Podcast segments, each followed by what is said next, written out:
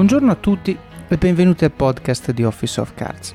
Oggi abbiamo la seconda parte dell'intervista a Stefano Ricoveri, che prosegue la sua storia parlando della sua esperienza come allenatore di calcio a cinque in Serie A, dei suoi viaggi in giro per il mondo, per lavoro e di come quasi tutte queste esperienze siano state rese possibili da relazioni che nel tempo è stato capace di costruire.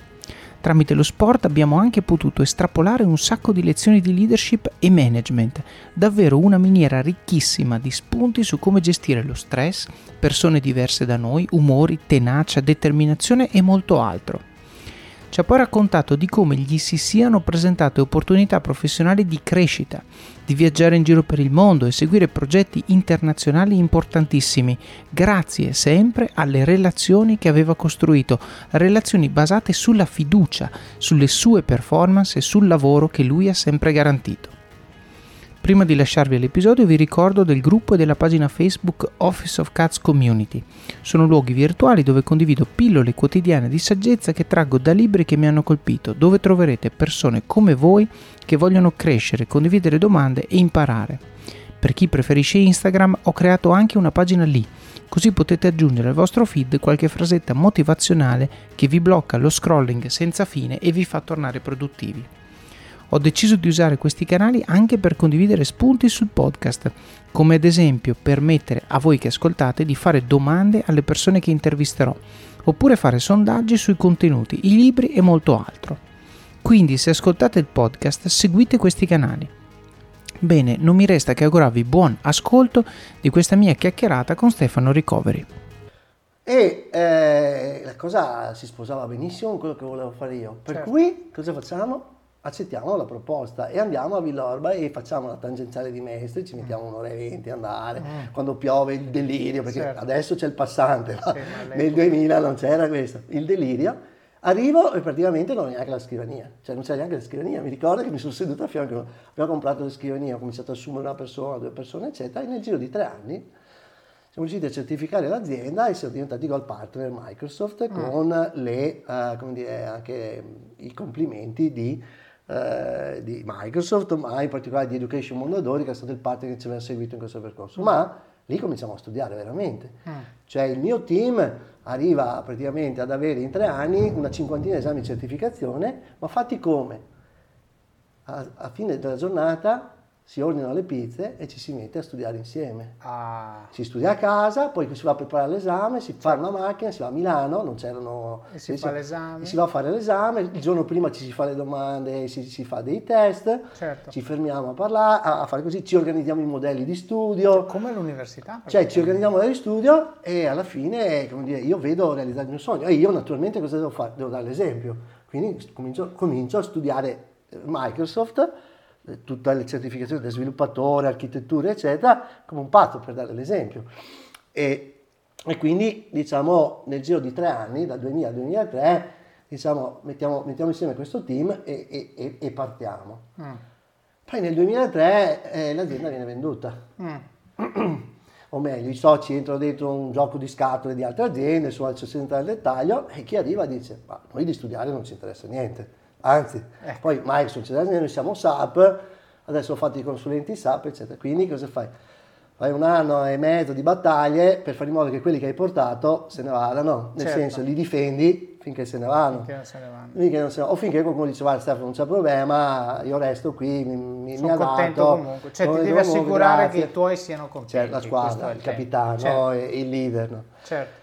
E poi, poi succede nel duemila, diciamo, arriviamo al duemilacinque, perché io mi ricordo una sera, quindi diciamo quattro anni e mezzo, eh, eh, con uno dei soci nuovi si cerca l'incidente, no? Mm. Eh, ma la, due sere prima eh, mia moglie mi ha detto è inutile che continui a, come dire, si sente che di notte dormi poco, eccetera, mm. perché stai combattendo.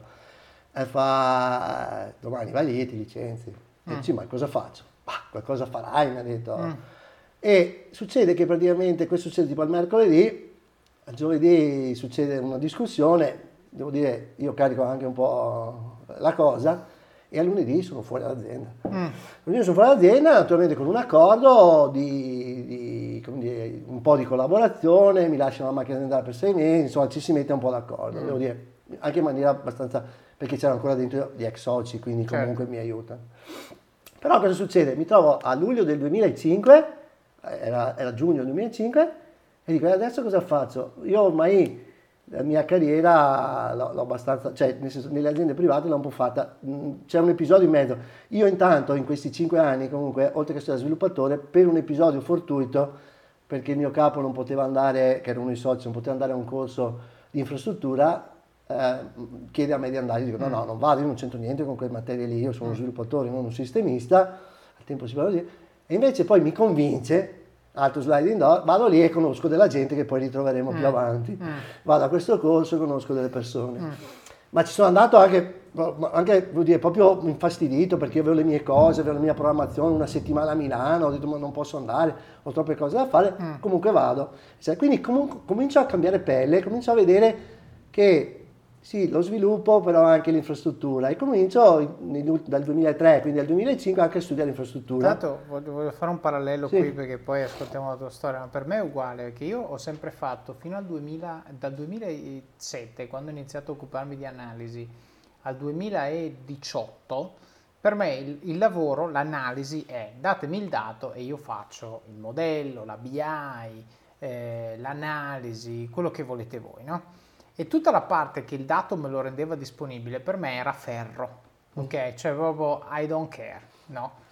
Poi nel duemiladiciotto, nel mio, nella mia esperienza in Booking, mi sono trovato a dover gestire un data engineer. Quindi per la prima volta mi occupo di E T L, mai successo prima. Quindi tutto ciò che va da dove il dato viene generato, o meglio, da dove c'è il segnale che poi genererà il dato, fino alla messa a disposizione del dato all'analista, quello che io chiamo il primo miglio. No, io non l'avevo mai visto.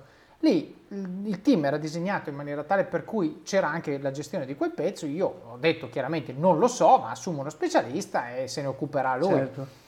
E grazie al fatto l'ho assunto, e questa persona era chiaramente un subject matter expert pazzesco sul suo, e ho avuto per fortuna la curiosità e la voglia di spendere più tempo con lui che con tutti gli altri. Mm-hmm. Cioè, gli altri data scientist, analyst, bla bla bla, li capivo perché è il mestiere che ho fatto anche io. Certo. Questa parte mai vista, e oggi nel mio lavoro di Chief Data Officer la gran parte delle responsabilità sono sulla parte di infrastruttura. Ora, non sono sotto la mia diretta responsabilità, certo, ma la mia comprensione di come funziona un'architettura applicativa, di come, di come funziona un cloud, ah. come funzionano le application layer e come funziona un E T L, mi permette di avere un'interlocuzione con il vendor che ci gestisce e con il responsabile infrastruttura che senza quell'approfondimento non avrei mai potuto avere. E oggi io mi rendo conto che fare l'analisi è importante, il modello, machine learning, quello che vuoi, ma se non hai l'infrastruttura giusta, oggi ti vai a schiantare contro un muro, perché il problema è che Chiaro. oggi eh, tu puoi creare dei modelli che hanno un livello di complessità tale per cui se non disegni l'infrastruttura in maniera corretta, il modello si schianta, non gira, è come se eh, io volessi far girare un software certo. del duemilaventi su un computer del duemila, non va, certo. ok? Quindi se tu invece hai la curiosità di approfondire anche quella competenza.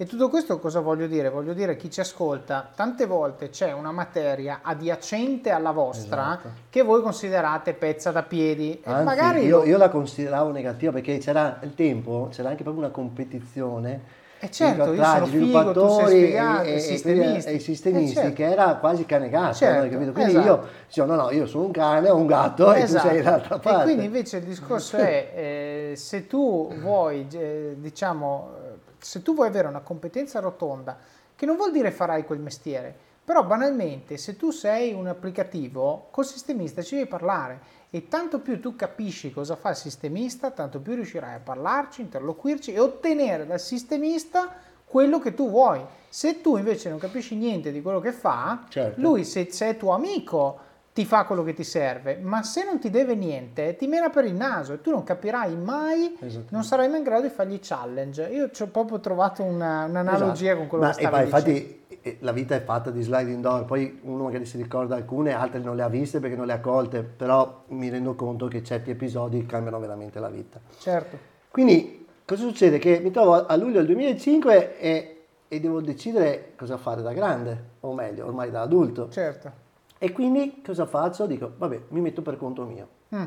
Ma non avevo preparato niente, tanto mi ero... poi io non ero un commerciale, quindi non avevo contatti, o avevo uh-huh. dei contatti molto all'acqua di rose. E cosa fa? Eh, tutti mi avevano sconsigliato, ho detto ma mi metto nella formazione, cioè perché mi piaceva. Però cosa succede? Qui c'è l'episodio dello sport. Io dieci anni prima, nel, nel novantasei, per un episodio a un compleanno, avevo cominciato a allenare calcio a cinque. Uh-huh. Ho cominciato a allenare i ragazzi, al tempo non esistevano i ragazzini e cominciavano le under diciotto, le under ventuno e, e sono andato così per passatempo. Via via mi, mi, mi sono, mi sono come dire, in, in, come dire, appassionato di questa cosa, ho cominciato a comprarmi libri in spagnolo, andavo, andavo a comprare le cassette su internet eh, da chi aveva delle partite di, di calcio a cinque spagnolo dove sono professionisti da sempre. Ah, è per quello spagnolo? Perché sì, sì, sì, la Spagna è la mecca del calcio. Brasile e Spagna sono la okay. mecca, eh, perché sono professionisti e perché sì. poi c'è una cultura. E quindi io intanto avevo, quindi avevo allenato, allenato, sono arrivato in Serie C, ho vinto il campionato, sono andato allenato la, la rappresentativa regionale. E nel duemilaquattro, quindi diciamo a cavallo di questa situazione, eh, arrivo a fare il corso di, a Coverciano perché mm. vengo ingaggiato in una società di Serie A. Mm.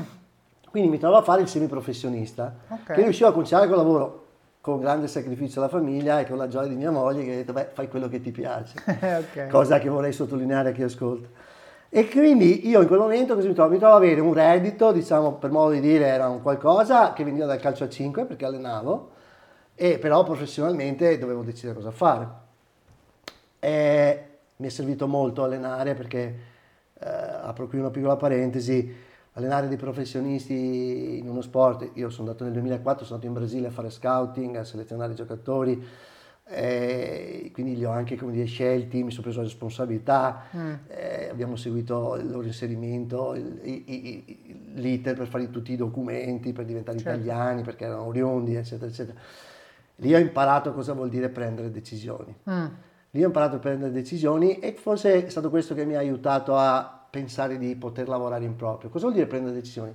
Un allenatore di calcio a cinque, a quei livelli lì, è veramente più da solo di qualsiasi altra figura, credo. Perché? Perché il calcio a cinque è uno sport velocissimo, mm. eh, dove l'allenatore incide molto perché ci sono i cambi volanti, un po' come hockey. Mm-hmm. E quindi tu sbagli un cambio o non fai un cambio o non cambi modulo o non, non capisci che c'è una giocata eccetera, tu puoi prendere anche due o tre gol in qualche minuto. Uh-huh.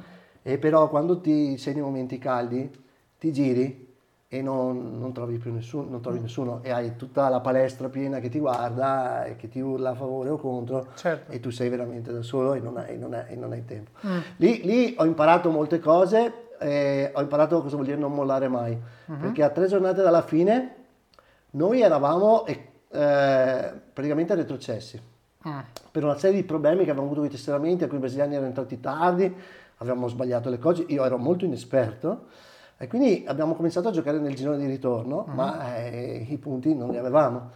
A tre giornate alla fine eravamo praticamente spacciati, sui giornali ci davano per retrocessi e, e dovevamo giocare contro prima, seconda, eh, terza, seconda e prima in successione. Uh-huh.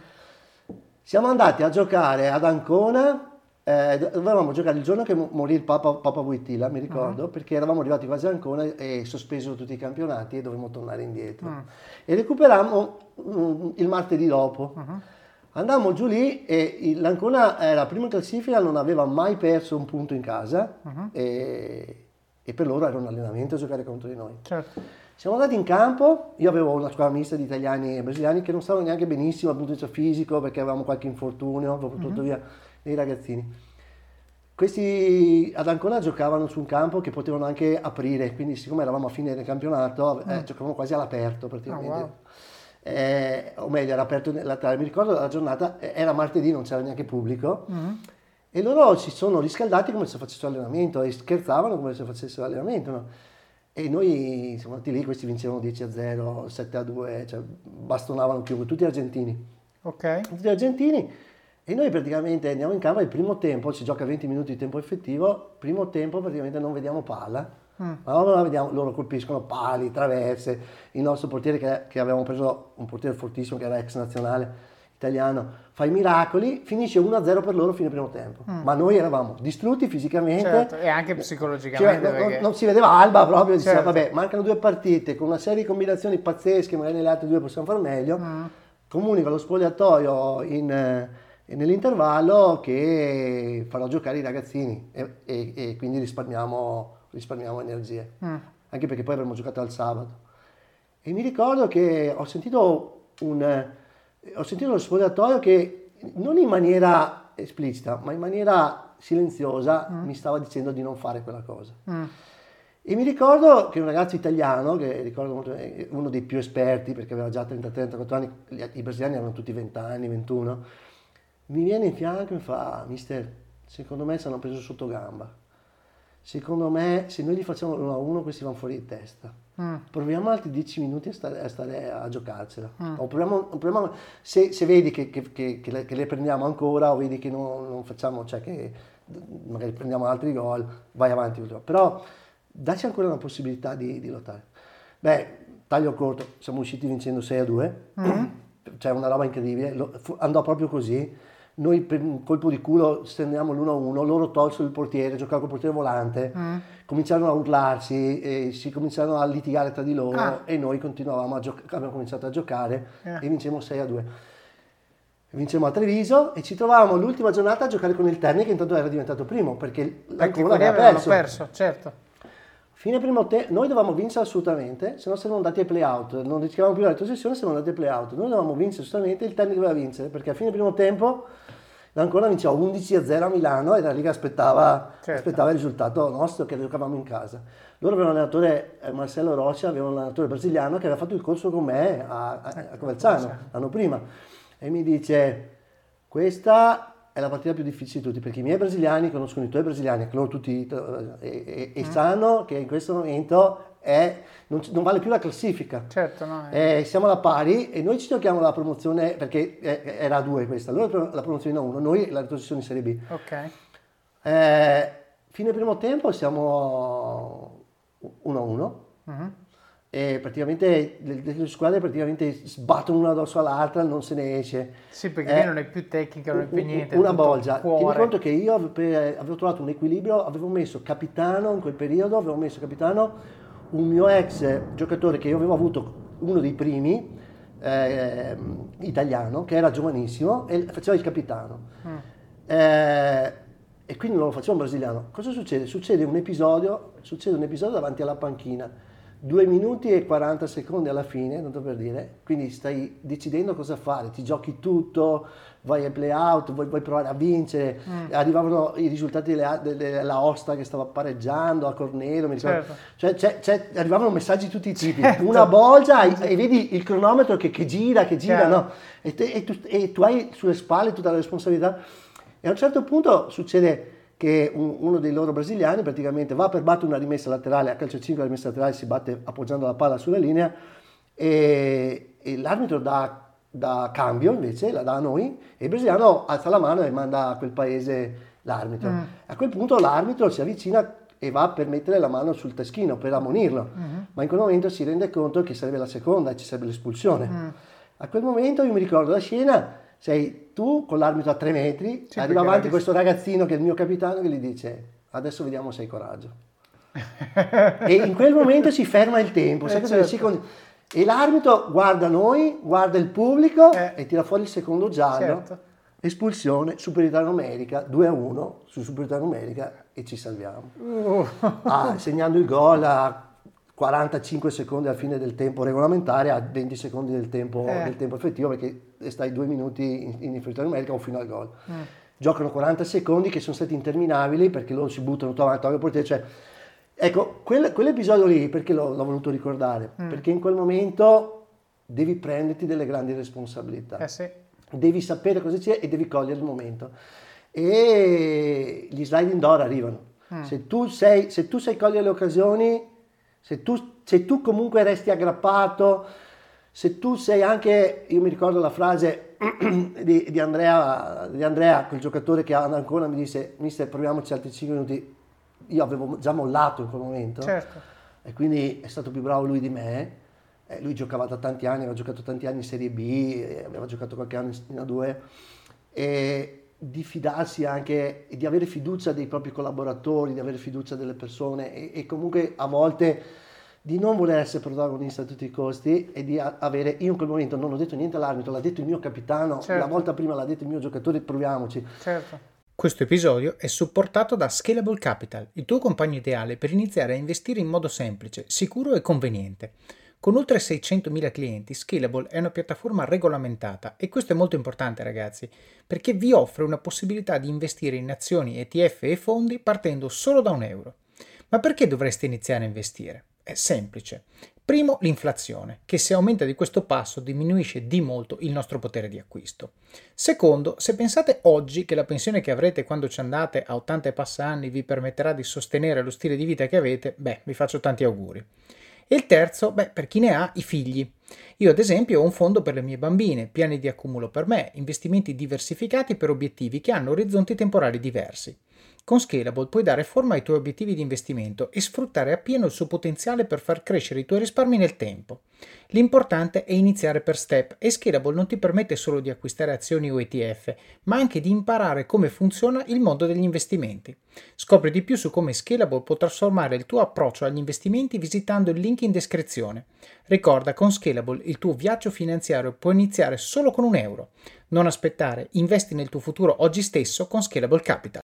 Ecco, io spero, penso che l'importante era averli portati in quella condizione, di, di essere riuscito a guidarli, a avere, a avere ancora fiducia, certo, in una situazione così Beh, difficile. Ma ci sono, ci sono secondo me tantissimi elementi in quello che hai detto, perché da un lato c'è l'averli portati, dall'altro c'è aver sviluppato una relazione tale per cui loro si sono sentiti sereni nell'esprimere una posizione magari divergente, nei modi corretti, certo. Dalla, poi ancora l'altro elemento, la tua capacità di ascoltare, di mettere il tuo ego e le tue convinzioni in secondo piano e quindi di recepire lo stimolo con una mente aperta e di valutarlo in maniera oggettiva, non perché mm-hmm. lo dice lui mm-hmm. che mi sta antipatico o perché il momento è quello che è.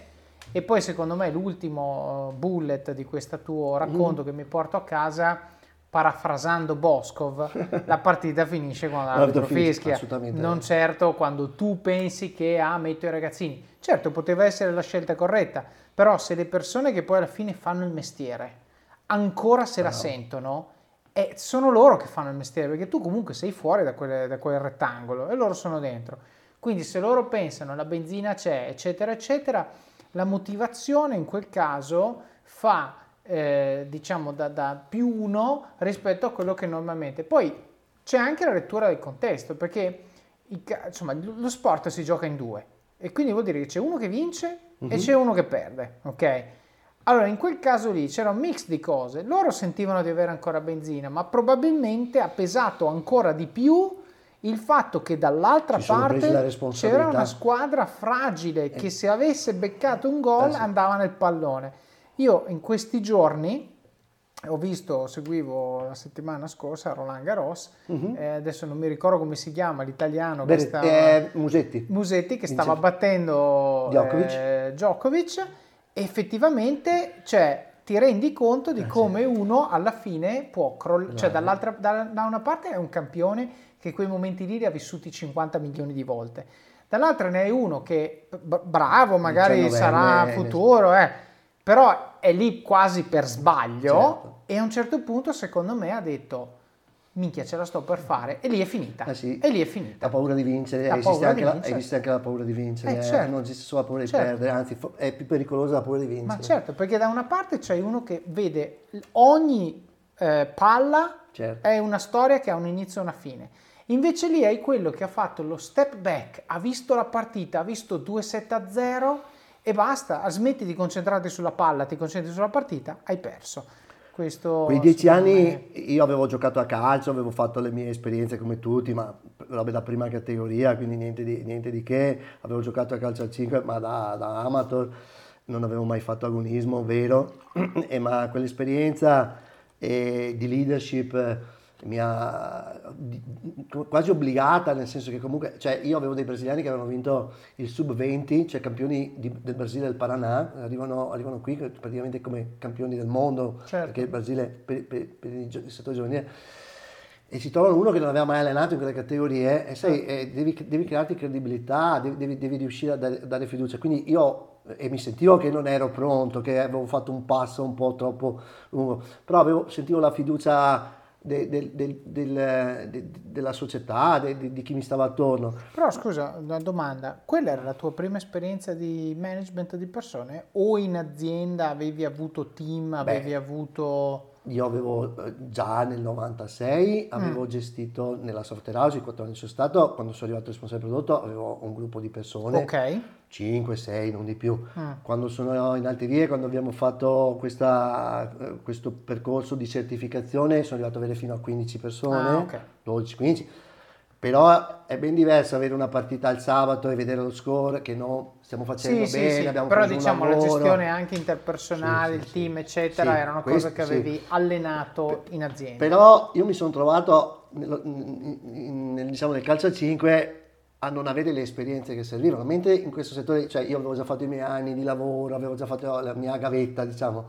Cioè io mi sono trovato ad allenare dei giocatori di, di alto profilo senza avere né personalmente come giocatore né come allenatore tutta l'esperienza, un po' cioè, come dire, sulla fiducia ancora una volta certo. delle, delle, delle capacità che avevo dimostrato nei settori giovanili e nelle categorie minori, ma il salto era veramente cosmico. Chiaro. Cioè quando tu alleni in Serie C e vinci in Serie C, per carità, hai dei buoni giocatori, ma questi vengono alle otto di sera, magari a volte dopo aver addirittura cenato, esagero, eh. Mm.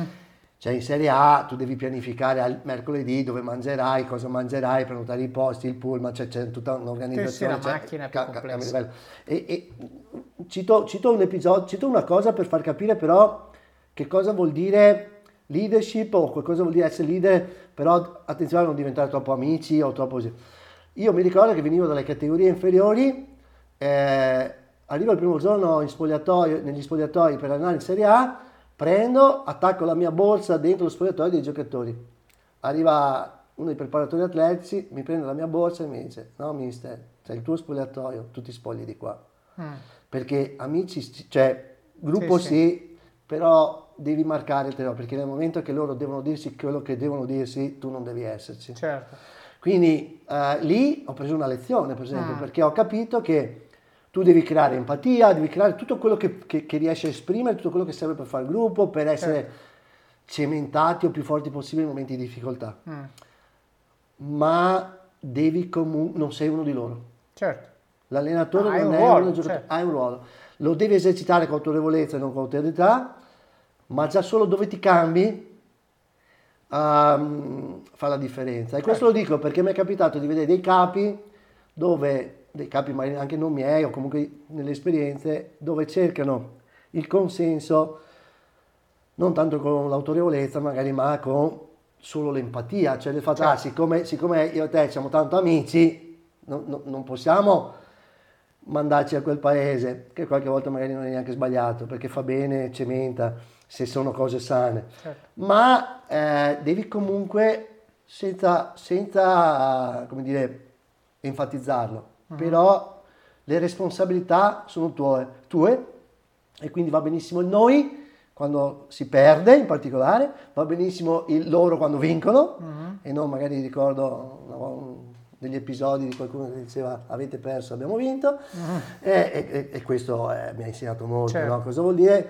Ehm, anche perché i brasiliani, per esempio, o comunque ho avuto anche degli argentini, cioè, ti insegnano, loro sono molto più basic, diciamo così, dal punto di vista delle relazioni, no? Mm. Noi abbiamo, abbiamo costruito forse anche, come dire, un po' di ipocrisia, ce le diciamo, non ce le diciamo, loro sono molto diretti, sono un po' più... Certo. Quindi tu, tu non, non puoi avere tanti, tanti giri di parole sulle certo. cose, non puoi, non puoi sbagliare su questo, perché loro ti misurano, ti pesano dopo dieci minuti. Chiaro. Se tu hai comunque, magari non hai l'esperienza per sapere come ci si mette correttamente su un calcio d'angolo a zona uomo, perché magari la stai solo studiando, chiaro, chiaro. ma devi essere prima di tutto un, un grande uomo, certo. e loro ti pesano come uomo, su e questo, e questo a me, a me ha insegnato molto. Ok. Questa è la parentesi sportiva. La parentesi sportiva, esatto, ritorniamo al percorso, perché tu hai, hai, duemilacinque. hai, hai detto, esatto, che questo è stato un riempimento. Sì, mi dava, cioè mi ricordo che quel momento mi di, di vabbè dai, qualcosa guadagno, mia moglie lavora, qualcosa troverò da fare, okay. Però cosa faccio? Chiedo a un mio amico, gli dico, ascolta, conosci una commercialista, un commercialista, perché vorrei farmi una partita I V A. Sì. Io non avevo preparato niente. Mi presenta una commercialista che è ancora la mia commercialista, è una donna che ha uno studio a Padova. Vado lì e gli spiego la situazione, io non la conoscevo. E gli dico, guarda, mi sono licenziato due giorni fa, questa sbianca, e mi dice, ma come? Mm. Cioè tu ti sei licenziato senza aver preparato niente, avevi, mi dici che avevi, non so, la macchina, lo stipendio, avevi un team, avevi qua là. Sei qui e mi dici, ti chiedo cosa vuoi fare e mi dici che non lo sai, ma che sì. intanto sei eh. venuto per sentire cosa bisogna fare eh. per aprire una partita I V A. E lei mi, come dire, mi rimprovera praticamente questo certo. comportamento. Ancora una volta, un po' come il commendatore, come gli altri, dice, ma come? Cioè tu fai queste cose e non, e non ti sei preparato. Mm. Eh sì, non mi sono preparato, qualcosa farò. Aprì questa partita I V A e mi ricordo che per eh, tutto il duemilacinque fatturai tremila euro, credo. Perfetto. Cioè praticamente nulla. Mm. E eh, però... allenavo, facevo così, ma mi ricordo che successi degli episodi che mi hanno segnato, cioè io avevo, adesso un po' che non la frequento, non faccio più, avevo la passione alla pesca, mm. per cui delle mattine prendevo e andavo a pescare, mm. scendevo da, vivevo in un appartamento, scendevo con le mie canne da pesca sotto, sotto braccio, mi avviavo alla macchina e vedevo gli sguardi della nonna col bambino, della, della casalinga che mi guardavano, o per le scale o nel giardino, mi dire, ma questo non va a lavorare, questo non va, mm. questo va a pescare.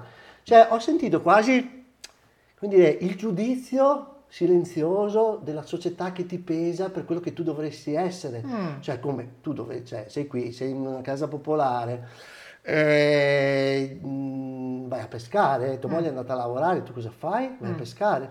Tant'è vero che sentii questo peso addosso al punto tale che più di qualche volta caricavo le canne da pesca alla, mat- alla sera e scendevo senza, senza cioè, colpo ferino con la ventiquattro ore e andavo cioè. a pescare. E mi ricordo comunque che quel periodo mi servì molto, perché a parte che facevo, ho cominciato a costruire un po' di rapporti, telefonate eccetera, però non si lavorava in senso di fatturare, però mi sono ricaricato in maniera forte, ho studiato, cioè ho studiato, ho continuato a studiare i miei esami di certificazione eccetera, mm. ho, continuato, ho cominciato a coltivare c- certe conoscenze. Cosa succede? Che nel duemilasei l'azienda da cui ero uscito mi chiama e mi dice, guarda, noi abbiamo preso un grossissimo lavoro per il gruppo Zoppas, mm. che prevede praticamente di rifare tutta l'infrastruttura mm. in giro per il mondo. E noi siamo andati a presentare il progetto di cui avevo fatto le, le bozze praticamente quando ero ancora dipendente, e hanno detto che se fai tu il capoprogetto bene, se no non firmano. Ah! Infrastruttura, tra l'altro. Sì, perché io intanto avevo, mi ero, mi ero spostato, anche perché da sviluppatore da solo ho detto non c'è, non c'è strada. Sì. Mi, mi era piaciuto, avevo scoperto il mio meccano, il mio Lego, mm. e quindi avevo cominciato, ero già arrivato a venti ventidue esami, tra cui quasi tutti infrastruttura, database, T Directory, posta, eccetera. E mi ricordo che vado, vado duemilasei, vado in Zoppas e il responsabile delle, de, dell'I T del tempo mi dice, cioè c'era diciamo il mio ex capo a quel tempo socio, gli dice, guarda, qui avete scritto centinaia di pagine, ma non interessa niente, fa, mi interessa il prezzo e chi fa il progetto, se lo fa lui bene, se no no. Io in quel momento mi sono sentito una responsabilità pazzesca, perché io non avevo nessuna esperienza di grandi infrastrutture, avevo fatto intanto qualche lavoretto da dipendente, avevo fatto questi due o tre lavoretti, ma su robe da due server, un server, cinquanta P C, cioè gruppo Zoppas in giro per il mondo. E mi ricordo che ha detto, beh, intanto partiamo con l'Italia e dopo andiamo in giro per il mondo. Quindi duemilasei, poi intanto arrivano altre consulenze, eccetera, lavoro per il gruppo Zoppas, diciamo in subappalto di questa mia ex azienda, e arriviamo al duemilaotto, facciamo duemilasei duemilasette, duemilaotto sono tutti pronti e mi chiedono di andare in giro per il mondo. Mm. E io, pur di andare, dico, guarda, mh, accetto anche una riduzione delle tariffe, perché in quel momento vedevo una realizzazione dei miei studi. Mm. Prima sede che facciamo, Messico. Mm. Allora, in Messico, dovevamo fare il Messico, eravamo in tre, eh, io, diciamo, eravamo in due la parte tecnica e uno, diciamo, la parte organizzativa, quindi organizzati prima, fatto tutte le, le riunioni, i documenti per fare queste missioni uh-huh. di, di, di fare l'infrastruttura e integrarla, perché erano, erano in giro certo. per il mondo. Che cosa succede? Succede che mi trovo, che sono lì che sto dicendo ah, adesso devo collegare eh, questo pezzo del Messico con l'Italia, e rivedo praticamente quello che avevo studiato. Mm. Qua, che quando avevo studiato, che ti faceva Microsoft, ti fa gli scenari, sei in Messico, Los Angeles, New York, Londra, tu dici sì vabbè, ok, questo è bello. Poi viene l'azienda veneta certo. e c'è una, uno stanzetta con tutto lì dentro. Certo. E cominci a dire, ce la sto facendo, cioè okay. sto facendo veramente qualcosa, non che prima in Italia non avessimo fatto niente importante, perché avevamo certo. fatto mille postazioni di lavoro, sistemi di posta completamente nuovi, formazione. Un, un impatto diverso. Assume un impatto completamente diverso, mm. comincio a vedere, cioè comincio a sentire quel profumo di, come dire, uh, uh, futuro internazionale, comincio mm. a sentire questo. Cosa succede? In uno dei corsi che avevo fatto nel duemilacinque, quel corso che ho detto prima in cui non volevo andare, avevo conosciuto un ragazzo di Bologna, un ragazzo, adesso dico ragazzo perché semmai da cinquanta anni, ma che ha qualche anno più di me, conosco questo ragazzo che eh, lui era un espertone di exchange, eccetera, per cui cosa faccio? Quando Zoppas mi dice c'è tutta la posta da fare, eccetera, lui lo ritrovo che era a Roma, che non, non, non, non riusciva tanto a, a avere clienti, perché lui era uno che faceva formazione fondamentalmente, uh-huh. era un periodo in cui formazione andava, gli dico fai una cosa, vieni su qualche giorno, vieni a Padova, andiamo a Vittorio Veneto, fai tre giorni e, e lavori con me, lavori per me, facciamo una squadra, eccetera, mm. più un po' di persone dentro in Zoppas. Cosa succede? Succede che facciamo questa cosa, lui alla, alla fine del duemilasette mi dice guarda io ti devo lasciare, me ne vado, me ne vado via. Mm. Dice, ma adesso c'è l'estero, c'è da fare, no, guarda ho avuto un'offerta da parte dell'Agip, Leni, perché intanto l'Agip sta comprando da Leni, per andare a lavorare in Kazakistan nel progetto più importante del mondo, cioè il progetto Kashagan, e tramite un giro strano, le, le slide, cioè lui gli avevano chiesto di fare Pipeline, un'azienda che esiste ancora, molto famosa in formazione, aveva chiesto di fare un corso in uh, Liberia, mm. di tenere un corso, quelli okay. dell'ONU, in Liberia, mm. quindi anche un corso mi ricordo su X P e Office, forse duemilatré, mm. no, duemila, no, cioè. E lui praticamente aveva chiesto informazioni, ha detto sì va bene io vado, non ho problemi, sarai scortato dai caschi blu, sarai così, eh sì. perché, è, perché era, era militarizzata, non so se sia ancora così, allora lui dice sì vabbè però mi fate parlare con qualcuno che aveva già fatto un'esperienza del genere, che mi spieghi un po' come funziona, e lui chiama, gli danno un contatto e chiama questa persona che in quel momento lavorava per Leni. Mm. Era andato a lavorare, ah, quello è il gancio. Allora lui praticamente poi va a fare questo corso, lavora con me, poi questo qui gli dice ascolta non è che ti interessa venire qua, e lui mi dice guarda malincuore, mi dispiace, cioè lì si guadagna bene, è un progetto internazionale, dico, guarda ci mancherebbe altro, vai.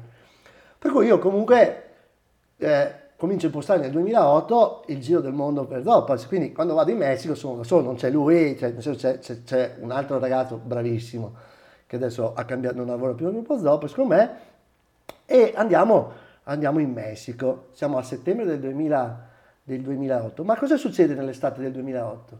Che naturalmente eh, questo mio amico di, di Bologna eh, è andato lì e ha parlato di me, mm. quindi durante l'estate lei mi chiama, vado a fare un colloquio e mi dice tu se vuoi domani mattina parti, anzi prima di tutto cosa fanno? Mi mandano in Olanda, uh-huh. mi mandano a Den Haag, all'Aia, a fare un lavoro che era un po' un test praticamente, uh-huh. perché gli avevano parlato di me. Mi fanno, lavoro una settimana, abbiamo un buon risultato, mi chiamano a fare un colloquio lì e mi dicono guarda c'è questa posizione qua, se vuoi andare parti domani mattina. Ho detto, uh-huh. no guarda, io ho già preso parola, devo fare questo lavoro per il gruppo Zoppas, devo finirlo, se volete certo. se ne parla nel duemilanove. Uh-huh. Ah ma che contratto hai? Guarda ti diamo il doppio, ti diamo qua, no, no, non mi interessa, certo. dico, guarda devo... Devo, ho preso l'impegno. Ho preso l'impegno, a parole, non è ancora tutto nero su bianco, ma, ma, ma è così. Ah no, ma guarda che così ti, ti si sfuma l'opportunità. Vabbè, gli ho detto, guarda, pazienza, eh, io de- ho, devo fare così. Ci, ci, se ci saranno occasioni, fatemi, ah, sapere. fatemi sapere. Cosa succede? Succede che io vado a fare il giro, quindi vado, vado mi faccio Messico, mi faccio Romania, faccio Cina, facciamo Hong Kong, ci facciamo tutte queste cose qui, e naturalmente mi rendo conto di una cosa, parlando con i miei amici, tu non sai l'inglese. Non l'hai mai studiato. Ah, cioè, il scusa, famoso tu francese, il giorno, il primo, quel giorno a dieci anni che mio padre certo, mi arriva e mi arriva il sorteggio, io mi dicono c'è un'altra zoppa, tu fai l'informazione, leggi benissimo. Cioè, tu vai in giro per il mondo senza sapere l'inglese. Cioè, io leggevo benissimo tecnicamente, e credo di, di, dicevo sì. eh, sbagliavo qualsiasi cosa, però diciamo eh, poi, poi lo ritroviamo più avanti e, e io non ho mai studiato l'inglese. Mm. E, e allora, siccome abbiamo fatto delle consulenze per, a Milano, Roma, mi dicono sì, però sai, ti manca, ti manca una gamba, mm. sei un'altra zoppa. E mi metto, mi metto in testa il tarlo dell'inglese, mi mm. metto in testa il tarlo dell'inglese. Allora comincio a studiare un po' per conto mio, comincio a, però sai, alla fine ti rendi conto che stai lavorando, per carità, leggere la parte tecnica, la leggi, gli esami li fai in inglese, li, ma tanto devi leggere e farli col computer, sì, sì, sì. ma capire Parlarlo, no. par- e capirlo, specialmente cioè. Di gente che magari anche l'inglese, lingua madre, piuttosto lo, che sì, indiani, sì. così. Per cui io faccio il giro del mondo con il voiceover facendomi praticamente sempre scortare, tradurre. Certo. Quando mi chiama, mi chiama Leni, gli dico, ma guarda che io comunque vado in Kazakistan, ma io l'inglese non lo so, non è un problema. Mi, mi chiamano, mi, chiamano mi, mi richiamano, io stavo per finire il, gi, il giro Cina-Hong Kong e mi dicono, vieni a Milano, ti facciamo fare due parole con quello che sarebbe responsabile dell'application. Mm. E mi trovo davanti un inglese, mm. ma che però, come funziona in quegli ambienti, comincia a mettere crocette su tutti i fogli e dicendo che io so l'inglese, che qua, che là. Vacanze in Sicilia o in Sardegna? Con i traghetti G N V porti tutto quello che vuoi, ti rilassi fino a destinazione e se prenoti entro il quattordici maggio, posto ponti a partire da trentatré euro. Non c'è modo migliore per andare in vacanza. Scopri i dettagli su g n v punto i t. Offerta valida sulle linee Napoli-Palermo e Genova-Olbia, diecimila posti disponibili. Dopo un mese mi chiamano dal Kazakistan, l'H R del Kazakistan, mm. E mi, e mi dice che praticamente sarebbe pronto il mio contratto, che la data sarebbe febbraio duemilanove di, di partenza, ma io non so rispondere, capisco quello che mi sta dicendo, certo. ma, e lui mi dice, capisco che mi dice, ma lei non sa l'inglese, non può venire qui. E mi fa, qui ho dei documenti dove c'è scritto, c'è che scritto so che lei sa l'inglese. E gli ho detto, mi ricordo che sono riuscito forse, forse sì, forse no. Sì. Gli ho detto, ma guardi, chi li ha firmati quei documenti? No, non c'è la mia firma. Certo. Nei documenti che ho presentato io, nel mio curriculum cioè, non c'è l'inglese, non l'ho mai studiato, mm. lo so leggere tecnicamente. Vabbè, lei non può venire. Non può venire, vabbè. Morale alla favola, lì si vede che ero piaciuto, fanno di tutto e io arrivo comunque in Kazakistan senza sapere l'inglese. Mm. E mi danno, un, mi danno un ruolo che era a, a metà.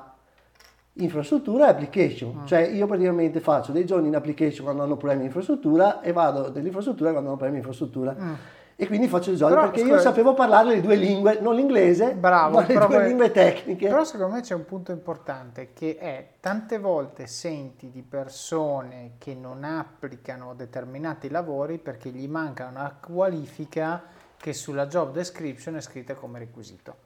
No, cioè tipo, se non sai l'inglese non applicare. Allora, lasciami dire che quello che tu hai raccontato negli ultimi due minuti non ha minimo senso, ok? Cioè, mm-hmm.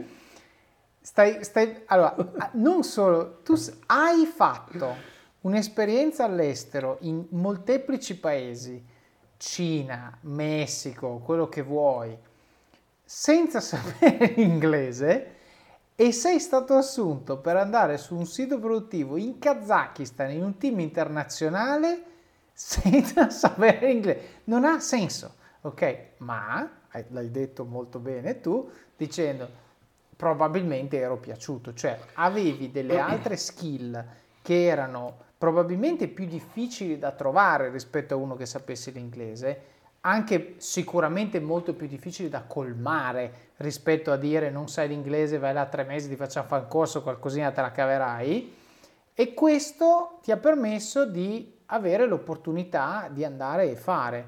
E questo per me è molto importante perché tante volte, ripeto, ci sono persone che si buttano giù perché dicono eh, cercano questo, oppure quella che sento più spesso è Eh, da un non laureato dicono non mi assumeranno mai perché non ho la laurea. Uh-huh. No, dico, non è vero, la laurea è probabilmente un grande minus sicuramente sulla carta, cioè potrebbe essere che non ti chiamano al colloquio, chiaro. Questo sì, sì, sì, ma se vai là e metti sul tavolo quello che sai fare, e ovviamente c'è solidità, c'è, c'è contenuto, non, non succederà che non ti assumono per la laurea. La laurea è un filtro, secondo me, da C V, ma non è un filtro da colloquio. E quindi, secondo me, il messaggio che tu hai passato qui è meraviglioso, perché tu arrivi certo. a fare queste robe che non hanno senso senza sapere una parola tenete, in inglese. Ti, lo dico perché ascolta, tenete presente che quello è il progetto, eh, invito tutti ad andare su, su Google a cercare Kashagan, l'isola di Kashagan. Dopo mettiamo il link è, nelle è show notes. È stata, è stata costruita eh, un'isola artificiale a nord del Mar Caspio, diciamo una delle sfide Eh, più grandi che l'umanità ha fatto contro la natura o a favore della natura, basta mettersi d'accordo.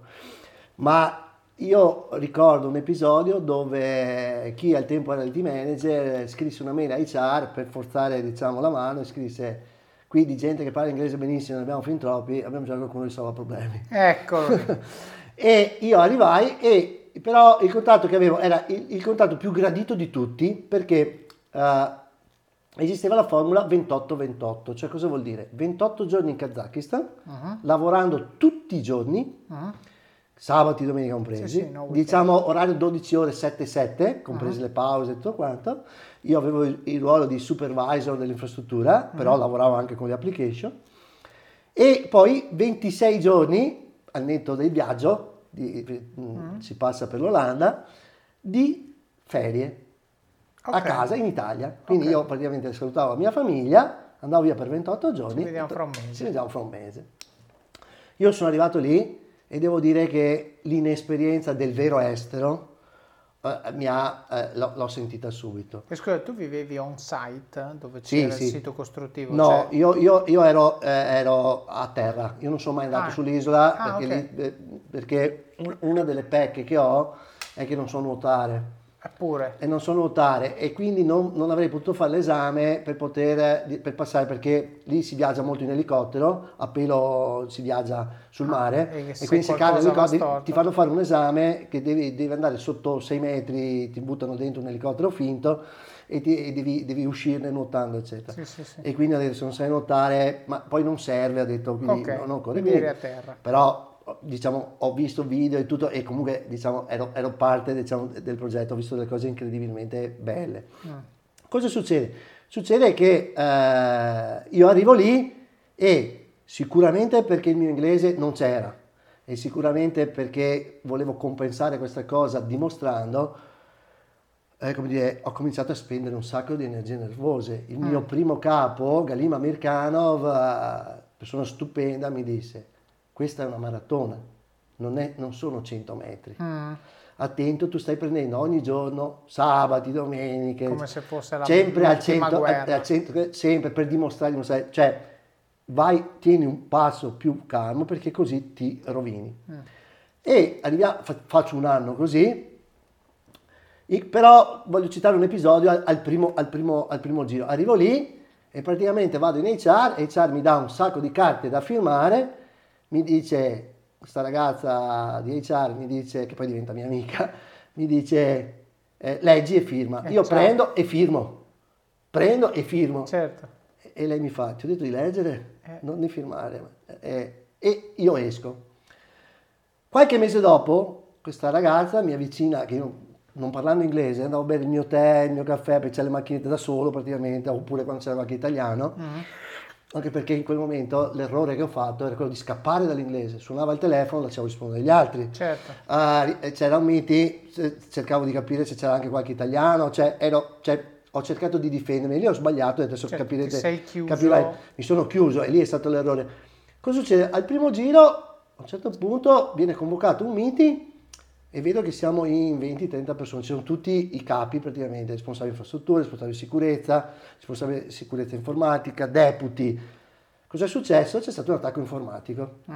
Siamo nel duemilanove, Conflict, per chi se ne occupa sa cos'è, uno dei virus che ha attaccato, e queste persone, io in silenzio, ascolto, certo. avevo, mi, ero, mi ero già fatto la mia idea su come era fatta l'infrastruttura, avevo già fatto delle proposte di cambiamento, e sento che dicono: non è possibile che abbiamo preso Conflict perché Conflict attacca le macchine Windows duemila e noi non abbiamo nessuna macchina Windows duemila. Dobbiamo capire cosa è successo.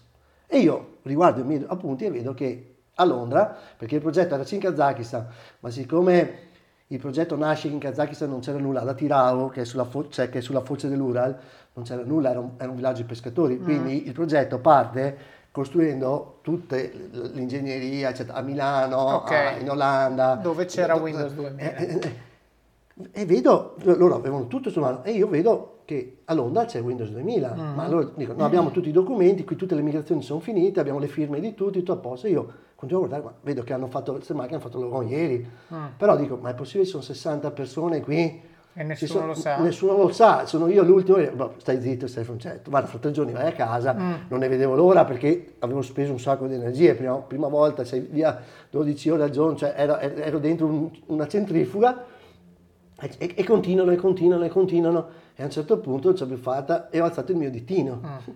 ho alzato il mio ditino adesso o faccio il botto certo. o faccio il botto o faccio una, una di quelle figure che, certo. che, che da scavare proprio più sotto del pavimento. E effettivamente avevo ragione io, cioè cosa succede però? Che io sbaglio, parlando in inglese confondo le migliaia con le centinaia, mm. un po' emozionato, un po' tantissimo l'inglese che non so, certo. le emozioni, tutti che ti guardano, tutti che ti guardano, dice questo qua che non parla neanche l'inglese, si viene a insegnare a noi che siamo qui da anni, eccetera. Mm. A quel punto uno dei deputy italiano eh, dell'Eni dice, vabbè, via, via, manda via tutti e, e tiene me e altri due dice, parla in italiano, traduco io. Mm. E alla fine viene fuori che a Londra qualcuno aveva messo le firme e il lavoro non era stato fatto. Certo. Per cui da lì, quando io ritorno, mi chiedono di rimanere dei giorni in più, per me è stata una roba incredibile, incubo. un incubo. Sono andato a casa, ho dormito ventisei giorni di fila e ritor- ritorno su e questa ragazza di H R mi viene, mi viene, mi viene a macchinetta, io prendo un po' paura perché sto venendo a parlare in inglese, cioè, mi fa no, volevo chiederti scusa, di che cosa? No, perché quando sei arrivato tutto l'ufficio ha commentato, di raccomandati ne abbiamo visti un sacco, ma almeno sapevano l'inglese. Ah, ok. Ha detto, abbiamo capito che è il contrario, okay. tu non sai l'inglese, però abbiamo capito che ne sai, perché mm. sei poi gran, cinquemila persone, certo. ma però sì, quelli sì. che arrivano e fanno... E quindi da lì mi sono fatto il mio anno, quindi ho fatto, le, le, che il contratto era annuale, mm. era un anno. E arriva l'ultima rotazione, Eh, comunico che non accetterò il rinnovo del contratto. Mm. Guadagnavo tantissimo, spesato, hotel cinque stelle, doppia piscina, camere autisti, giuro, certo. cioè è anche faticoso raccontarlo. E, e mi dico, scusa? E questo perché eri stanco, eri eh, non ce la facevo più, impossibile. Era, era proprio cioè, eri saturo. fuso. Sì. Allora eh, mi dico, no ma dai, no, non puoi fare... Cioè, abbiamo gente che strapperebbe, cioè farebbe carte false per avere quel posto, cioè proprio, e chi ce l'ha, perché eravamo in otto che facevano quel ruolo, non lo mollerebbe neanche a... E tu dici che non accetti un rinnovo, noi siamo qui a, a chiederti per piacere resta perché fai un po' la differenza. Allora, non ce la faccio più, sono troppo nervoso, vado a casa, sto, sto male. Mm. duemiladieci siamo arrivati, febbraio duemiladieci finisce, oh, ve lo ricordate l'Italia a febbraio duemiladieci dove l'economia bloccata, Battro.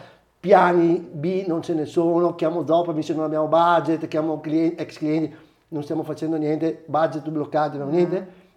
E dico, cosa vai a fare? Eh, non lo so, guarda, ma se resto qui rischio di fare errori e rovinare anche quello di buono che ho fatto, quindi certo. non va bene. Però io ho detto, era Francesco Le Rose, carissima persona, dirigente Leni, adesso credo sia in Egitto, e mi fa, Stefano, ma magari vorresti tornare più avanti? Io dico, se torno, torno da residente. Ma come fa? Tutti i residenti vogliono fare ventotto ventotto, perché mm. il residente Kazakistan voleva dire tre mesi via, anzi undici settimane, mm. e due a casa. Okay. Quindi famiglia, figli, figlia. E gli ho detto, guarda Francesco, cre- credimi, non ce la faccio, torno a casa, qualcosa troverò da fare. Torno a casa e, e naturalmente però, cioè, non sai l'inglese, non puoi andare... Cioè tu ragione... hai fatto tutto l'anno là senza, sì. senza sapere l'inglese? Sì, perché sono scappato dall'inglese e, ed è stato, ed è, e, e lì ho cominciato a riflettere tantissimo. E ho detto, ah, lo studio, lo devo imparare, qua e là. E, però cosa succede? Prima di andare via mi era stata concessa la possibilità di inserire una persona uh-huh. e io avevo scelto un mio ex collega del team che avevo, che avevo nel duemila. Uh-huh. che non avevo, con cui non avevo mai mangiato una pizza okay. fuori dall'azienda, se non dentro per studiare. Certo. E mi hanno detto, hai una persona? Ho detto sì, però un po' che non la sento, sono un po' di anni, l'ho perso di vista, secondo me potrebbe essere la persona giusta, ci può da, potrebbe dare una mano, magari prende il mio posto, perché è il mio braccio destro, diciamo, sui progetti di infrastruttura, sì. lo, lo recupero, riusciamo a portarlo lì, praticamente lui arriva, facciamo un mese insieme e io vado via. Cioè lui, lui è, è Poi tipo affiancamento. Affiancamento, anche se lui poi prende, prende un altro ruolo, ma diciamo, siamo lì, quindi diciamo faccio una staffetta e vado via. Mm. Torno a casa e cerco, e cerco di sbarcare il lunario un po', quindi consulenza, però devo dire la verità, non me la sono passata male, uh-huh. ma il cruccio di aver fallito, uh-huh. di aver dovuto fare un passo indietro su quello che era il mio, come dire, obiettivo, uh-huh. non, non mi andava giù. Però mi rendevo conto che senza l'inglese non potevo, però quella veste internazionale, questi progetti che hanno un loro fascino, anche questo, questo orgoglio di poter raccontare cose che un po' non tutti hanno fatto, insomma, certo. che hanno visto. Parlare con persone che hanno girato il mondo, alla sera a cena, gente che ti raccontava in Egitto ho fatto così, in Sudan ho fatto così, certo. in, in Siberia ho, ho fatto quel progetto, cioè capitani di navi, ho un'amicizia con un ex colonnello, non so se è tenente, adesso vorrei, se sentirà questa intervista, non, non mi ricordo con che grado circongiato, lui era responsabile della parte elicotteristica, consulente anche lui, contrattista, congedato dalla Marina, lui è ex elicotterista, uh-huh. che mi ha raccontato delle cose incredibili, militare, quindi un militare, Antonio è una persona fantastica, dei valori pazzescamente forti, uh-huh. lui non faceva volare un aereo se non era tutto perfetto, pur avendo delle pressioni incredibili, perché sono progetti centinaia, cioè stati spesi cento miliardi per fare quel progetto, sì, sì, cento miliardi, e quindi sei ogni giorno di ritardo, cioè una roba incredibile. E il cruccio, quindi passa, passa questo duemiladieci, passa questo duemilaundici, senza infamia le lode, mi guadagno i miei soldi, faccio le mie consulenze, ho sempre la mia partita I V A, uh-huh. vado avanti così. Uh, un giorno arriva una telefonata, ci sentivamo spesso con questo mio ex collega Peter, che aveva preso, diciamo, il mio posto, e mi dice, Stefano, è cambiato tutto qui, è cambiato i responsabili, Francesco non c'è più, eccetera. C'è un posto nel team di sicurezza informatica, nel, nel, nel cyber security, si chiama cyber security, non si chiama solo I T sicurezza. Uh-huh. Abbiamo un sacco di ragazzi giovani kazaki e avrei pensato, se vuoi tornare li fai tu da coach a questi ragazzi. Quello che tu avevi messo lì. Perché lui intanto aveva fatto carriera. Questo però, lui... cioè, nel senso ragazzi, quando uno va via, se va via lasciando le cose bene, non dico piazza la pedina perché non è così, però mette una persona di fiducia, persona che sai farà bene, che peraltro fa carriera, tiene vivo il rapporto, le opportunità si presentano, poi magari non serve, non ti serve, hai trovato la tua strada, fai altre cose, va benissimo. Però, dico sempre io, il, modo, il momento migliore per cercare lavoro è quando non ti serve, e per farlo devi avere questo, questo network, queste relazioni, questo... è tutto basato sulla qualità del lavoro, certo. oltre che la qualità del rapporto, perché se tu sai che piazzi un bravo, ti gioca a favore sempre, ok? Certo. Se non altro come reputazione con l'azienda, la quale dice, va che bello, è andato via lui, ha messo uno che è bravo quanto lui, se non di più, che comunque mi lascia le cose in ordine, gli ha fatto l'handover. Io dico sempre, dalle aziende bisogna andarsene collino alla gioia, non col esatto. requiem, no? Quindi questo è molto e... importante. I'm Sandra, and I'm just the professional your small business was looking for. But you didn't hire me, because you didn't use LinkedIn Jobs. LinkedIn has professionals you can't find anywhere else, including those who aren't actively looking for a new job, but might be open to the perfect role, like me. In a given month, over seventy percent of LinkedIn users don't visit other leading job sites. So if you're not looking on LinkedIn, you'll miss out on great candidates, like Sandra. Start hiring professionals like a professional. Post your free job on linkedin dot com slash people today. Ma, ma cito un episodio, quando sono andato via, diciamo nel duemiladieci, uh, naturalmente nel mio team di infrastruttura c'erano i supervisor, ma c'erano le operation, ah. cioè, c'era, noi lavoravamo con più persone anche nel, diciamo, negli stessi open space, più, facciamo riunioni miste. E uh, i kazaki, io ho stretto, ho stretto un, un, avevo stretto un, un ottimo rapporto professionale nel duemilanove, uh-huh. ma... Uh, E mi ricordo che quando sono andato via, nel duemiladieci, avevo comprato una maglietta con la bandiera del Kazakistan come scudetto ed ero passato a tutti i miei colleghi a, a prendermi l'autografo. Mm. E uno dei ragazzi kazaki, Ilias, uh, uh, che non parlava con gli stranieri, proprio perché loro sono molto tribali, sono, uh-huh. cioè, hanno, hanno una cultura che ho imparato dopo, eh, mi, mi, mi fa la firma ma mi scrive anche un qualcosa sotto che io non sapevo leggere in russo. Uh-huh. Me lo faccio tradurre e lui e, e aveva scritto: ti rispetterò sempre per la tua professionalità. Uh-huh. Cosa succede? Succede che nel duemiladodici, quindi Peter mi richiama, perché adesso capirai perché cito questo episodio, mi richiama e mi fa: sai però... Uh, tu non è che abbia tutti amici qui, perché comunque quando tu hai messo, cioè da supervisor, il ruolo era anche quello di far venire fuori qualche magagna. Eh, magagna. Mm. Quindi fa il nuovo responsabile, vuole capire com'è il rapporto con i kazaki, perché lui, come dire, è molto sensibile a questa cosa, per cui adesso farà un giochetto praticamente, andrà, farà una riunione con i kazaki e eh, chiede, farà un po' di nomi di ex, perché c'erano stati di altre persone che, certo. perché loro avevano bisogno di una persona che conoscesse già l'ambiente, perché certo. sennò ci metteva troppo tempo. Quindi faceva il sondaggio. Eh, faceva, faceva il sondaggio. E quando sono andati lì, lui ha cominciato a fare i nomi, ma c'è la possibilità che torni questo. Torni... Ilias, naturalmente, che era considerato, pur non avendo il ruolo, ma è considerato un capo, perché comunque a livello proprio sociale era riconosciuto, perché loro hanno le famiglie, si mm. conoscono, eccetera. Quando viene fuori il mio nome si alza in piedi e dice: eh no, se torna Stefano allora va bene. E a quel punto mi, mi fanno fare l'altra fila dei colloqui, come era giusto, perché certo. c'erano nuovi dirigenti, tutto quanto. E io cosa faccio? Faccio tutti i colloqui senza avvisare la mia famiglia, senza avvisare mia moglie. Perché? Perché volevo prima essere sicuro che avrei avuto la possibilità di andare via, e perché mi ero messo in testa una cosa. Per cui quando succede che mi confermano, che mi, che mi fanno ritornare in Kazakistan da residente, mm-hmm. nessuno, ci credeva, peggio, esatto. nessuno ci credeva, eh, con, con un nuovo ruolo, eh, lo, parlo con mia moglie e mm. gli dico: questo non è eh, come dire, un voler fare ancora le cose come ho fatto prima, eccetera. Questo è un percorso. Mm. Io vado lì e vado a impararmi l'inglese. Questa volta vado a imparare l'inglese uh-huh. perché dovrò parlare inglese e, e mi metterò in prima fila per imparare l'inglese. Secondo, facciamo un progetto di famiglia, ce ne andiamo all'estero. Quando io mi sarò fatto un profilo internazionale, portiamo via la famiglia da, dall'Italia. Uh-huh. Una figlia sola, mia moglie intanto allo studio di ingegneria dove l'ho conosciuta nel novanta, il famoso uh-huh. stage. Praticamente lo studio era stato venduto, varie vicissitudini, alla fine si chiude. Uh-huh.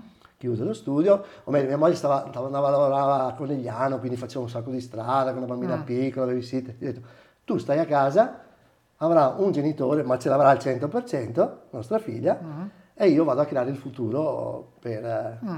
per la famiglia. Per il momento, vuol dire, sì e no, però diciamo la situazione era un po' particolare. Poi, devo dire la verità, sai, eh, si, si intravedeva la possibilità di dire: avevo già guadagnato abbastanza bene in Kazakistan, i soldi non, non, non, non li butta via nessuno, certo.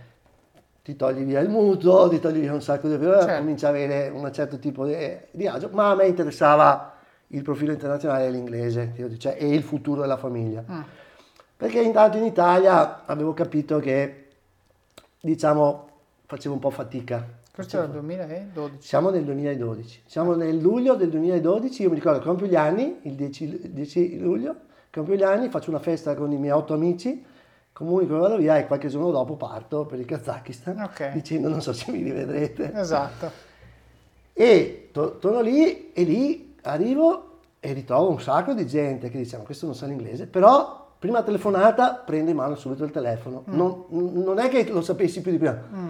ma il mio atteggiamento era completamente di diverso. Di apertura totale. Perché forse conoscevo l'ambiente, sapevo che avevo delle persone che dovevo fidarmi, sapevo che dovevo fare queste cose, per certo. cui io però da residente tu fai otto ore, chiaro. Quindi alla sera cosa fai? Film in inglese, vai in palestra, film in inglese, vai a guardare la televisione, vai giù a cena, cerchi di parlare con l'iraniano, con l'olandese, certo. dici: guarda, sorry for my English, ma intanto butti certo. dentro, butti dentro, cominci a parlare con i kazaki, mm. e poi cosa decido di fare? Decido di fare... Di, di, di organizzare ogni venerdì mattina tre ore con il mio team, dove io eh, domanda risposta o argomento preparato prima, faccio il coach in inglese. Mm. Quindi loro, quindi io non so, mi, mi danno delle domande, andiamo in aula mm. e, e lì cambio praticamente il mio atteggiamento, nel senso che mi sento più fiducioso e comincio a vedere che comincio a parlare un po' di inglese, comincio certo. a farmi capire, certo. ma in più compro il mio team, nel senso empatico, proprio perché dicono lui si sta mettendo a disposizione nostra, cosa che i cont- contractor non fanno, perché il contractor vuole tenersi le competenze per farsi rinnovare i contratti, certo. e questo è quello credo che Fabio, che ti ha segnalato il mio nome, ha visto, cioè il fatto di voler trasmettere la competenza, mm. di voler lasciare un segno, mm. non di lasciare black box per dire ah sono avete io, bisogno avete di bisogno me. di me, certo. ma di, di essere utile perché c'è bisogno in un altro modo, anche perché comunque tu devi stare aggiornato e quindi devi stare un metro avanti degli altri. Certo. E quindi faccio veramente bene, faccio due anni veramente belli, anche se duri, certo. dove comincio e imparo, diciamo. Eh, però la cosa importante imparo, secondo me da sottolineare... Imparo, io se, oggi mi mettiamo a parlare inglese, tu dirai ma questo non sa l'inglese, però diciamo... Ho potuto fare le mie riunioni, scrivere i miei documenti. Certo, sai funzionare in inglese. Esatto. Ma secondo me la cosa importante da sottolineare è, è proprio il cambio di paradigma, cioè tu sei andato a fare la stessa cosa, con tutto che è resiliente, certo. ventotto ventotto, quello che vuoi, però quelle uh-huh. sono virgole, sei andato a fare la stessa esperienza, in un caso l'hai fatta in maniera che a me piace definire inerziale, sì. la prima, cioè l'hai fatta come conseguenza logica di cose che ti succedevano intorno, ma non aveva, non aveva un ruolo nella tua vita, mm-hmm. era quello che era successo, e quindi ti sei tenuto distante dall'immersione totale e quindi non hai portato a casa niente, se non i soldi. Nel secondo caso invece l'hai fatta come scelta deliberata, come step uno di una cosa che serviva dopo, e quindi ti sei lasciato coinvolgere dalla, fin dalla prima volta che hai suonato il ti telefono. Ti aggiungo una cosa, mh, assolutamente sì i soldi, assolutamente ho portato a casa la stessa sensazione di quell'anno che non ero andato a scuola. Certo. Quindi ritorno quello in questo film. Certo. Cioè, ho visto che ero privo di un qualcosa, o ero, non, non, che ti stavi mi, perdendo qualcosa. Mi stavo perdendo certo. qualcosa, quindi... Sapevo che non, pot- non avrei potuto farlo perché ventotto ventotto, lavorando e basta, non hai, e, e, con quei ritmi che io non riuscivo a, ad certo. abbassare, non avevo la lucidità per imparare la lingua. Chiaro. Quindi tornando invece, avendo un balance, un life balance molto migliore, certo. avendo il sabato e la domenica liberi da investire in studio, certo. in relazioni, sì, in rilassamento, film, la palestra, sai, cose, parlare, certo. parlare un po' in italiano, un po' in inglese, imparare altre cose della cultura kazaka, del progetto, quindi è, è, è stata tanta roba. Quindi io mi ero portato a casa da, dalla prima esperienza la, come dire, la convinzione che avrei dovuto ritornare sul lavoro del delitto. Infatti è l'unica volta che io ritorno su, su, sui miei passi praticamente, mm. e ritorno, perché io ho le mie esseri scaldate, non è che creda tantissimo, mm. ma eh, in quel caso avevo lasciato una cosa che non era compiuta. Certo. Quella frase, guarda che è una maratona, guarda che eh, devi, devi ragionare sul lungo termine, non hai niente da dimostrare, ogni giorno por- devi, devi costruire qualcosa, mi era rimasta. Quindi faccio due anni praticamente uh, in Kazakistan così. Ed eccoci qui, dopo questa seconda parte della mia intervista a Stefano, che ha condiviso una storia ancora piena, ricca di spunti di riflessione. Ci ha parlato dell'importanza della formazione, di studiare le cose che ci piacciono, di approfondire, di esporci a cose adiacenti a quello che facciamo per arricchirci e magari trovare altri percorsi di carriera che, dal punto di vista da cui li vediamo, magari non riusciamo ad individuare. Abbiamo parlato del valore della tenacia. Ci ha raccontato di come nella sua parentesi sportiva sia bastato un niente per cambiare l'esito di una partita, di come il più forte possa vincere solo se c'è anche con la testa, di come saper leggere le situazioni, gli sguardi, le ambizioni e di come questo sia la chiave per poter fare la differenza. Ci ha descritto l'importanza di avere fiducia nei collaboratori, nei colleghi, nel sistema che abbiamo creato.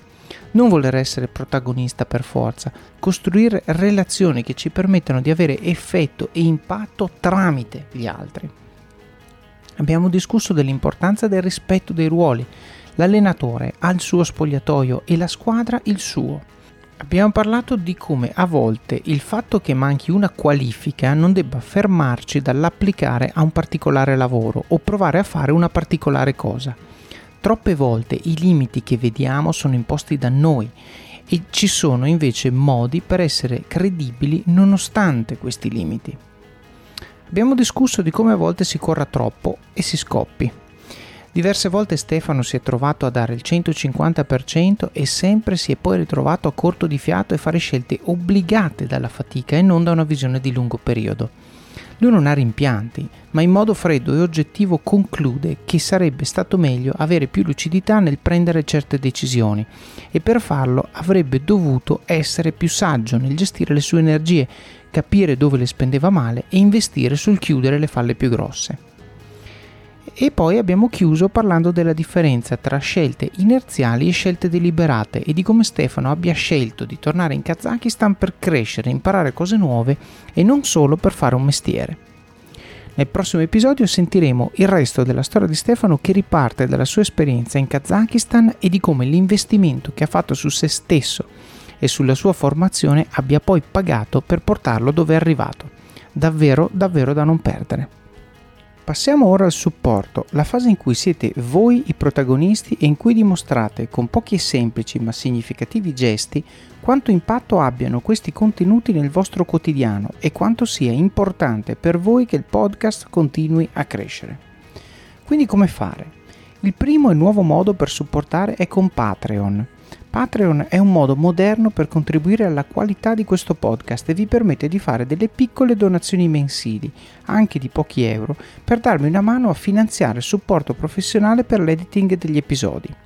Per farlo trovate il link nelle show notes, quindi andate nelle show notes, nella parte alta c'è supporta con Patreon, cliccate, mettete la vostra carta di credito e potete fare delle donazioni molto piccole, uno, due euro, cinque euro, quello che volete, che vengono eh, addebitate all'inizio di ogni mese. Il secondo modo, lasciando recensioni, mi raccomando, di Office of Cards su Amazon, magari raccontando quali parti vi sono piaciute o quali tecniche e consigli avete messo in pratica e hanno avuto impatto nella vostra vita. Ultimamente sono stato davvero deluso di trovare una recensione due stelle, senza commento ovviamente, perché quelli che mettono una stella, due stelle non si degnano nemmeno di scrivere perché. Bene, purtroppo però questa recensione è stata messa, ci sono queste due stelle, io rispetto l'opinione di tutti, hai messo due stelle, pensavi che fosse da due stelle, fine. Dobbiamo però, se pensiamo che il libro invece non sia da due stelle, andare a spendere due minuti e metterne cinque, metterne quattro, mettere un voto che aiuti Amazon ad alzare la media, perché una volta che abbiamo alzato la media il libro viene messo più in alto nelle classifiche e quindi più persone lo trovano. Quindi mi raccomando, se pensate che il libro abbia valore, mi raccomando lasciate una recensione positiva, sia con le stelline sia con il commento, così gli altri lo leggono. Se per caso vi fa schifo e volete lasciare una recensione a una stella, ma assolutamente, però almeno scrivete perché, così che uno possa capire e migliorare. Il terzo modo, recensioni sempre, stavolta del podcast, se lo ascoltate su Apple Podcast. Magari potete commentare un episodio o una frase che vi ha colpito particolarmente. Se lo ascoltate su Spotify, dato che non ci sono le stelline, magari postate l'episodio sui vostri social. Magari già questo. La storia di Stefano è davvero davvero interessante, davvero utile. Ci sono tante lezioni che possiamo applicare nel nostro quotidiano da domani mattina. Il quarto modo, suggerite persone, lo sapete, che vorreste che io intervistassi o temi che vorreste che io trattassi. Come detto all'inizio, Stefano è stato suggerito da Fabio, uno di voi, quindi mi raccomando, fate come lui. Il quinto modo, link nelle show notes. Ecco, le show notes, non solo io prendo appunti per voi così che possiate ascoltare il podcast anche in auto oppure quando fate esercizi, ginnastica, corsa, bicicletta, ma in esse trovate link utili, a volte con codice di affiliazione, di strumenti che vi aiutano a crescere. Mi raccomando, andate a vedere le show notes, Patreon è lì, i link sponsorizzati di Amazon sono lì, gli appunti per voi sono lì, le cose che discutiamo con gli ospiti che meritano un approfondimento, che magari non sono cose che ci aspettiamo che tutti conoscano, eccetera, eccetera, sono lì. Io ci metto tanto a farle, quindi mi raccomando, andate a vederle. Parlando di link con codice di affiliazione abbiamo il sesto modo. prima di fare il vostro shopping su Amazon, mi raccomando, solo dal sito web, dalla app non funziona, passate appunto dalle show notes del podcast su it punto office of cards punto com barra podcasts e cliccate sul link di Amazon, oppure comprate uno dei libri che suggeriscono nella sezione libri del sito, così aiutate voi stessi a crescere e anche il podcast, il tutto con un semplice click. Il settimo modo: parlate del libro e del podcast con le persone che vi stanno a cuore, amici, colleghi, parenti. Leggetelo insieme alle persone alle quali tenete e discutetene come in un book club. Taggate il libro o l'episodio che più vi ha colpito sui vostri profili social, in modo che il numero più alto possibile di persone possa beneficiare di questi contenuti. Sappiate che io finora ho speso praticamente zero di marketing per Office of Cards, perché non voglio pagare perché le persone scoprano questi contenuti. Siamo tanti, siete tanti, l'avete letto in tanti, il podcast lo ascoltate in tanti. Io voglio che il podcast cresca e il libro venda perché piace a voi, al punto che lo volete condividere con le persone alle quali tenete. Questo è il vero marketing. Il vero marketing è: mi piace al punto tale che non riesco a tenermelo per me. Ok? Quindi l'obiettivo è così. Se siete già in questa condizione, mi raccomando, fate lo sforzo. Se non siete in questa condizione, ditemi che cosa manca a questo podcast o al libro per portarvi in questa condizione, e se posso lo faccio. E l'ottavo, il più importante di tutti: mettete in pratica quello che avete imparato e dimostrate con i fatti che le cose di cui parliamo qui funzionano.